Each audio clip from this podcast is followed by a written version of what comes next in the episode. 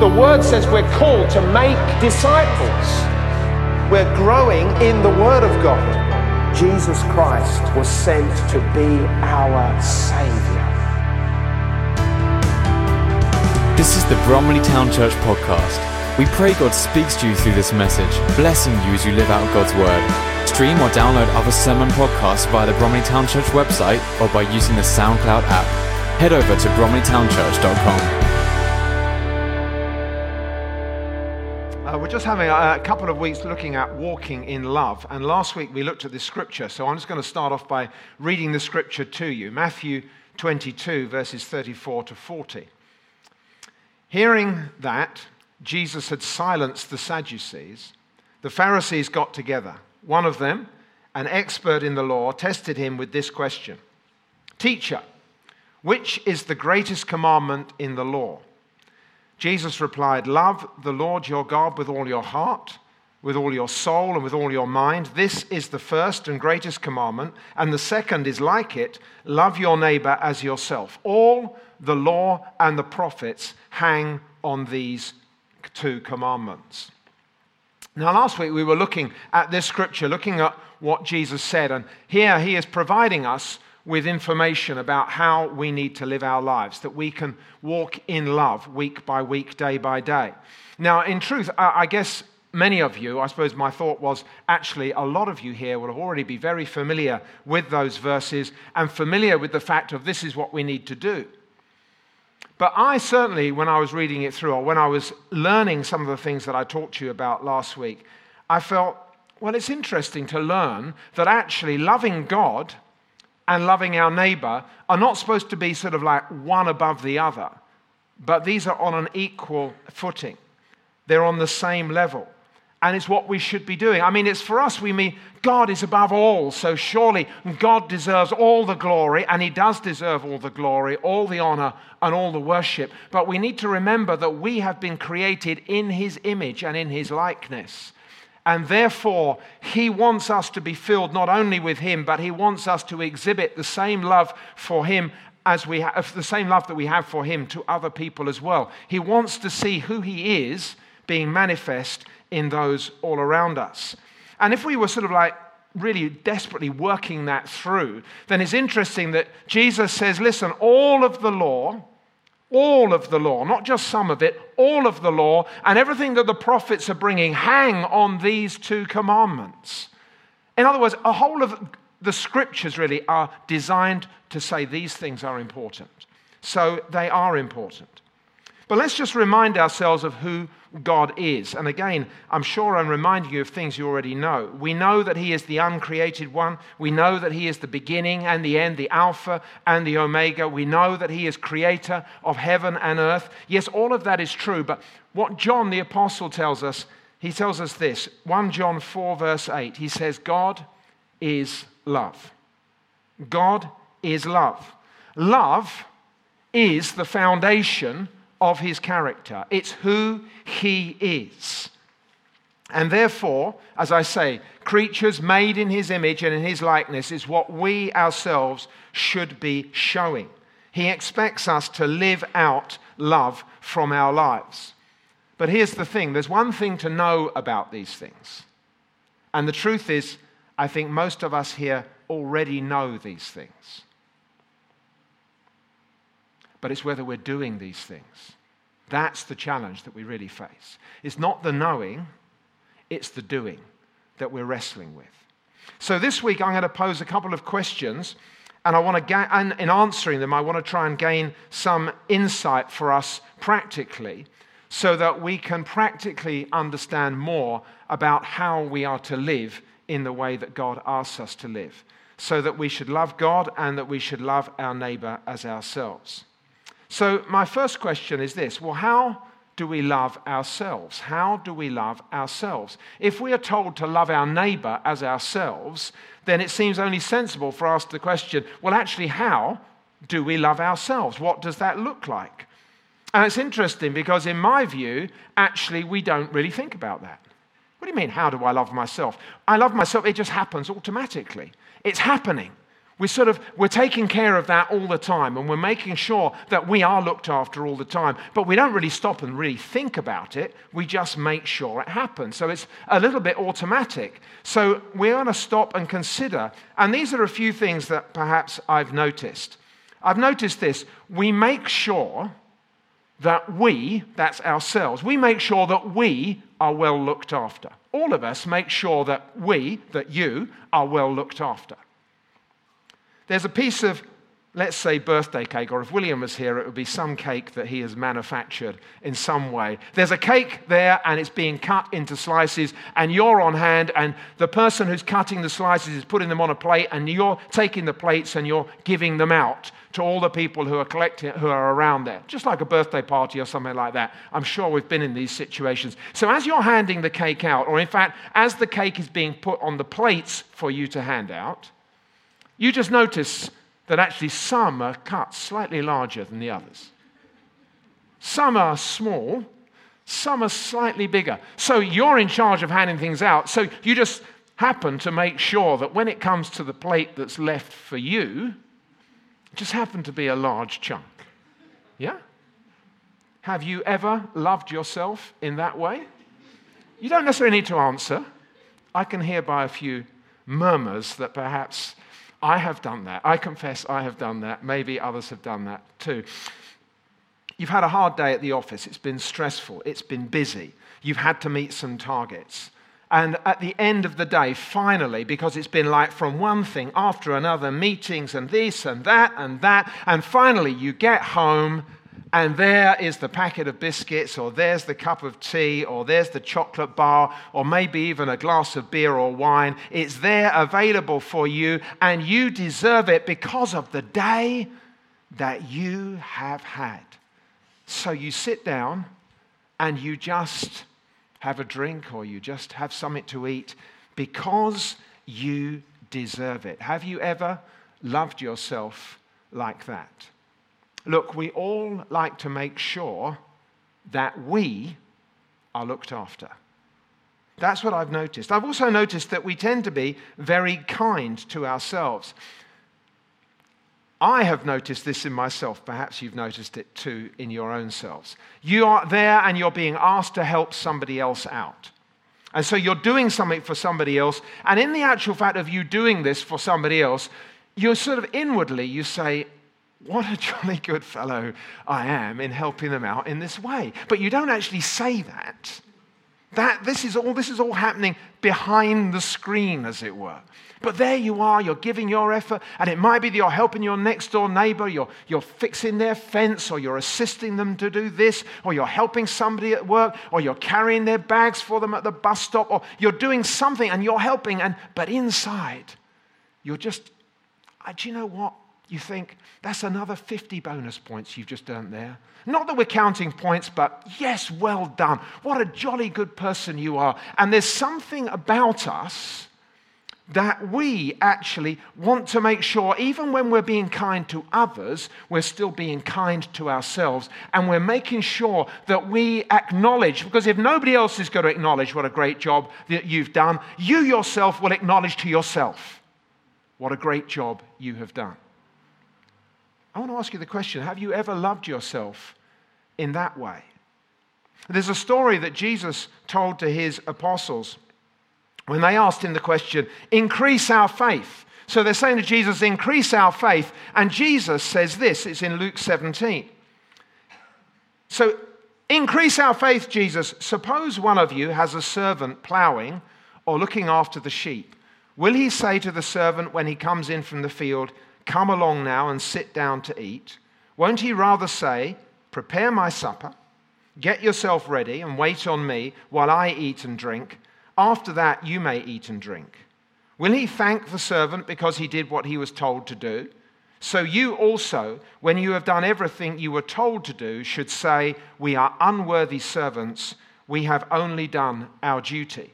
Now, it seems a very strange passage, and that seems a very strange answer to the question, increase our faith. But I'm using it in this circumstance because I think it speaks to us, because Jesus is basically saying, listen, you've got a job to do, which is to go and love other people as you love yourselves. Stop bleating about it. Stop trying to give yourself bonus points. Stop trying to credit everything to yourself. Just do the things that you have been asked to do. That's what I take from what Jesus was saying. And I think there is a need for us, and I look at myself in this look, cut out the self congratulations. Let's get on with the task of loving other people as ourselves, because that's what we've been asked to do. So, look, here's a quick summary. When it comes to loving ourselves, then I've noticed that we're incredibly good at this.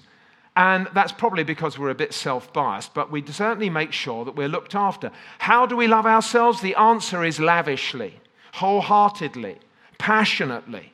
We don't hold back. When it comes to us, we don't second guess. We know exactly what we need, and we make sure that the job that we get for ourselves or that we're being looked after is completed. That's what we make sure. I can see that we go to great lengths to make sure that we are well looked after. We are kind, we are patient and generous to ourselves. We love ourselves dearly. That's what we do. So when Jesus says, Love your neighbor as yourself, I think he is asking us to bear in mind just how nice we are to ourselves and to start treating others in the same manner. Have you ever heard of the Golden Rule, or what they called the Golden Rule? Uh, perhaps I should mention it. The Golden Rule is mentioned in Matthew 7.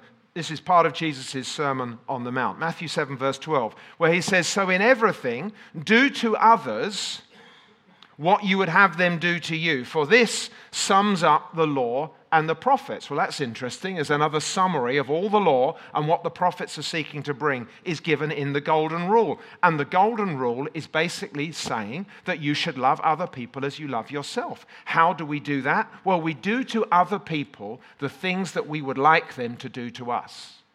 That's what we're supposed to do practically, we need to remind ourselves of that rule because it really helps us as a guide for when we're seeking to love others. So, how do we love ourselves? We've been looking at that. Let's ask the next question how do we love God? Firstly, I've put this we need to get to know Him. Paul gives a bit of advice to the Ephesian Christians when he says in Ephesians 5, verse 10, find out what pleases the Lord. Find out what pleases the Lord. If we're going to love someone, then it helps us to know what they like. The writer to the Hebrews reminds us of the, of the importance of our trust, our faith, and what, that, what is that supposed to do? Hebrews 11, verse 6 And without faith, it is impossible to please God because anyone who comes to him must believe that he exists and that he is the rewarder of those who earnestly seek him.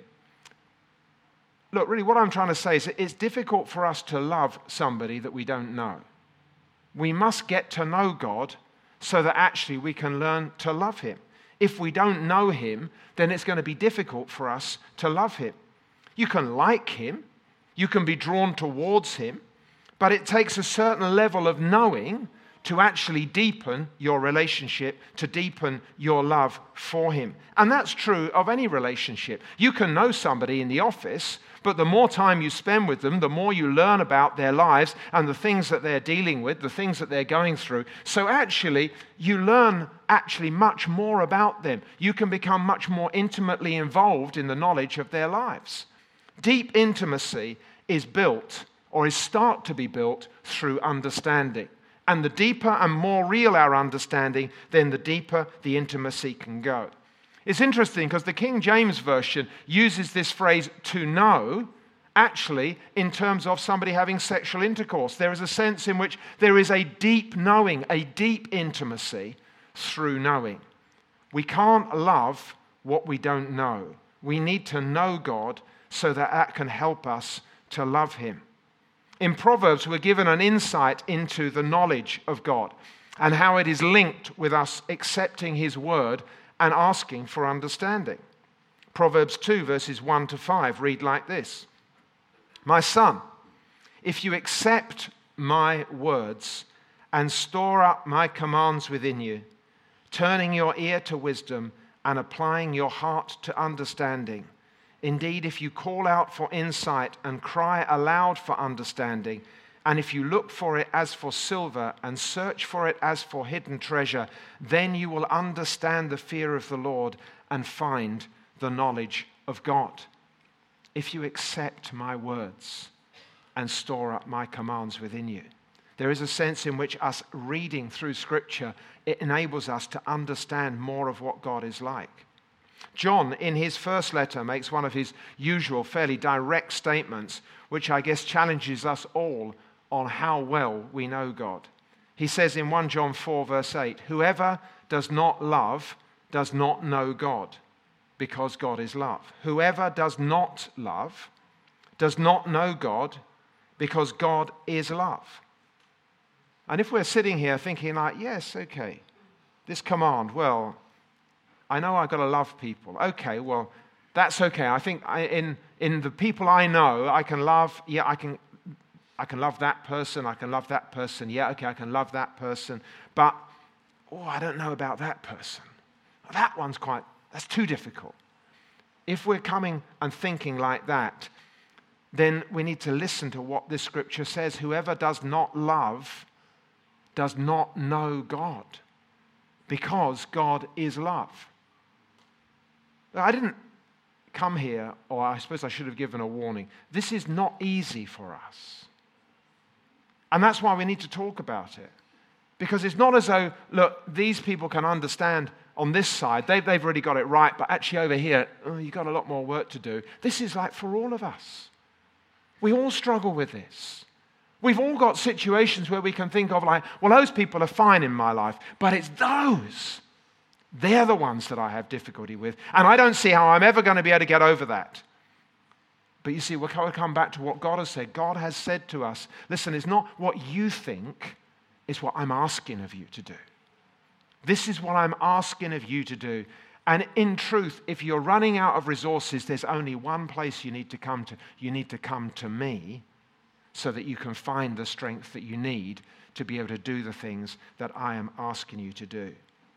How do we love God? We love Him firstly by getting to know Him, but secondly, by obeying what He says to us. We need to obey Him. And again, John records what Jesus says in his gospel, John 14, verse 5, where he says, If you love me, this is Jesus speaking, if you love me, you will keep my commands. And then John goes on in his first letter to say this 1 John 2, verses 3 to 6. We know that we have come to know him, that is God, if we keep his commands. We know we have come to know him if we keep his commands. Whoever says, I know him, but does not do what he commands, is a liar and the truth is not in that person. But if anyone obeys his word, love for God is truly made complete in them. This is how we know we are in him. Whoever claims to live in him must live as Jesus did. As far as loving God, it's a matter of knowing him and obeying what he has asked us to do. So, if we are to walk in love, then we need to get to know God better. That's the first thing. We need to obey what He asks of us, and that is that we should love our neighbors as indeed we love ourselves. That is what walking in love is all about. But here's something that I, I just need to mention an important thing. Love is driven by action, not with feelings. Well, it is driven by feelings, but it needs to be driven by action, not just feelings. So, if we're to get a positive outcome in our loving, then this is what it needs to look like. We need to think, we need to act, and then we need to feel. And that is different from thinking, feeling, and then acting. We need to think, we need to then act, and then the feelings will come. Let's just give an example. You're finding life is just too busy. Oh, this is too much of a practical example. We're all finding life a bit too busy. But you're finding your mornings particularly stressful, so you make a decision I need more time. The only way I can do this is I'm going to set the alarm clock half an hour earlier. If I had just had half an hour extra in the morning and I got out of bed, that half hour would mean so much to me. So you think, right, that's exactly what I'm going to do. So you think and you act by actually setting your alarm clock half an hour earlier. So you decided 6.30, that's the time I'm going to get up in the mornings, rather than 7 o'clock. So there it is, it's 6.30 in the morning and the alarm goes off. But at 6.30 in the morning, with the alarm going off, you just do not feel good. In fact, at this moment in time, you're feeling like, no, that's ridiculous. Who on earth set the alarm clock at this ridiculous time? So you hit the snooze button. Ten minutes later, it goes off again. And you think, like, no, I snooze button again. Ten minutes, and again, you hit it for the third time until seven o'clock comes, and you think, panic, I have to get up because otherwise I'm going to be late. What happens is you had a great idea this is what I need in my life. I need to have that extra half hour because that's going to help my life get sorted out. I'm going to be able to get those extra things done. I'm not going to get so stressed. Life is going to seem a lot easier if I do that. You make a decision, but if you allow your feelings to come into that, ah, that can be very difficult. Because as soon as your feelings start to dictate to you, then actually, no, I don't feel like this. This is not what I want. But if you've actually wanted to get up half an hour early, then not only do you have to say, Yes, I'm making that decision, you have to act on that decision. In other words, when the alarm clock goes off half an hour earlier, okay, I'm out of bed. And if you continue to do that, you will find after a period of time, I've got my half an hour extra. I've accomplished what I wanted to do, and you will actually feel okay about it. The feelings will follow, but it may take some time. We need to think we need to act, and then the feelings will come.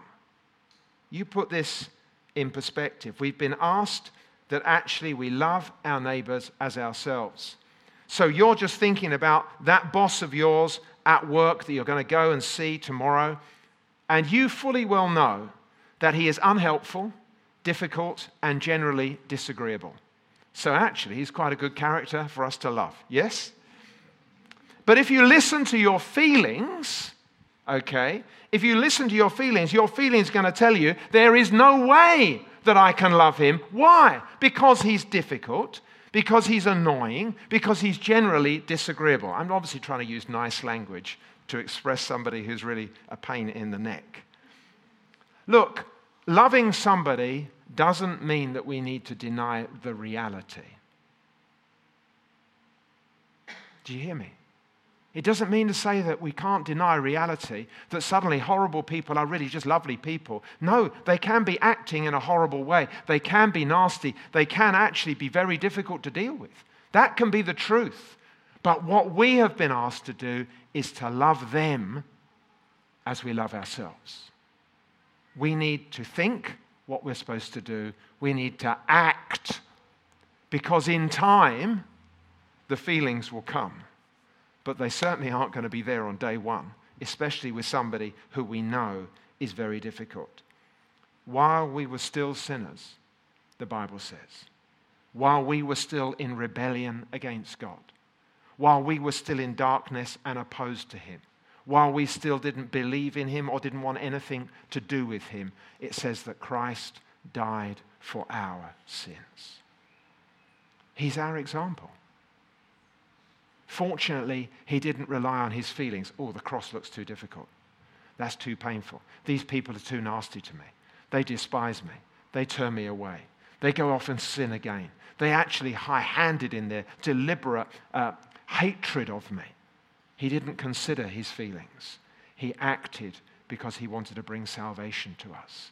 And we need to remember that. Love is not driven by, love is driven by action. It's not just driven by our feelings because our feelings can lead us astray. Okay, I'm just going to wrap up finally with something that's very familiar to you, but let me read it through again. Let's remember what love is. 1 Corinthians 13, verses 4 and 8. Love is patient, love is kind, it does not envy, it does not boast, it is not proud, it does not dishonor others, it is not self seeking, it is not easily angered. It keeps no record of wrongs. love does not delight in evil, but rejoices with the truth. It always protects, always trusts, always hopes, always perseveres. Love never fails. When we're talking about walking in love, and it's so simple, oh, yes, we all know that. Yes, we've heard that. We understand that's exactly what we've got to live out. Yes, I'll try and be nice. It's not try and be. If we are to follow what Jesus has asked us, the things that actually a whole of the law and all the prophets point to it's this is that we love God and we love our neighbor and we put those things on the same level.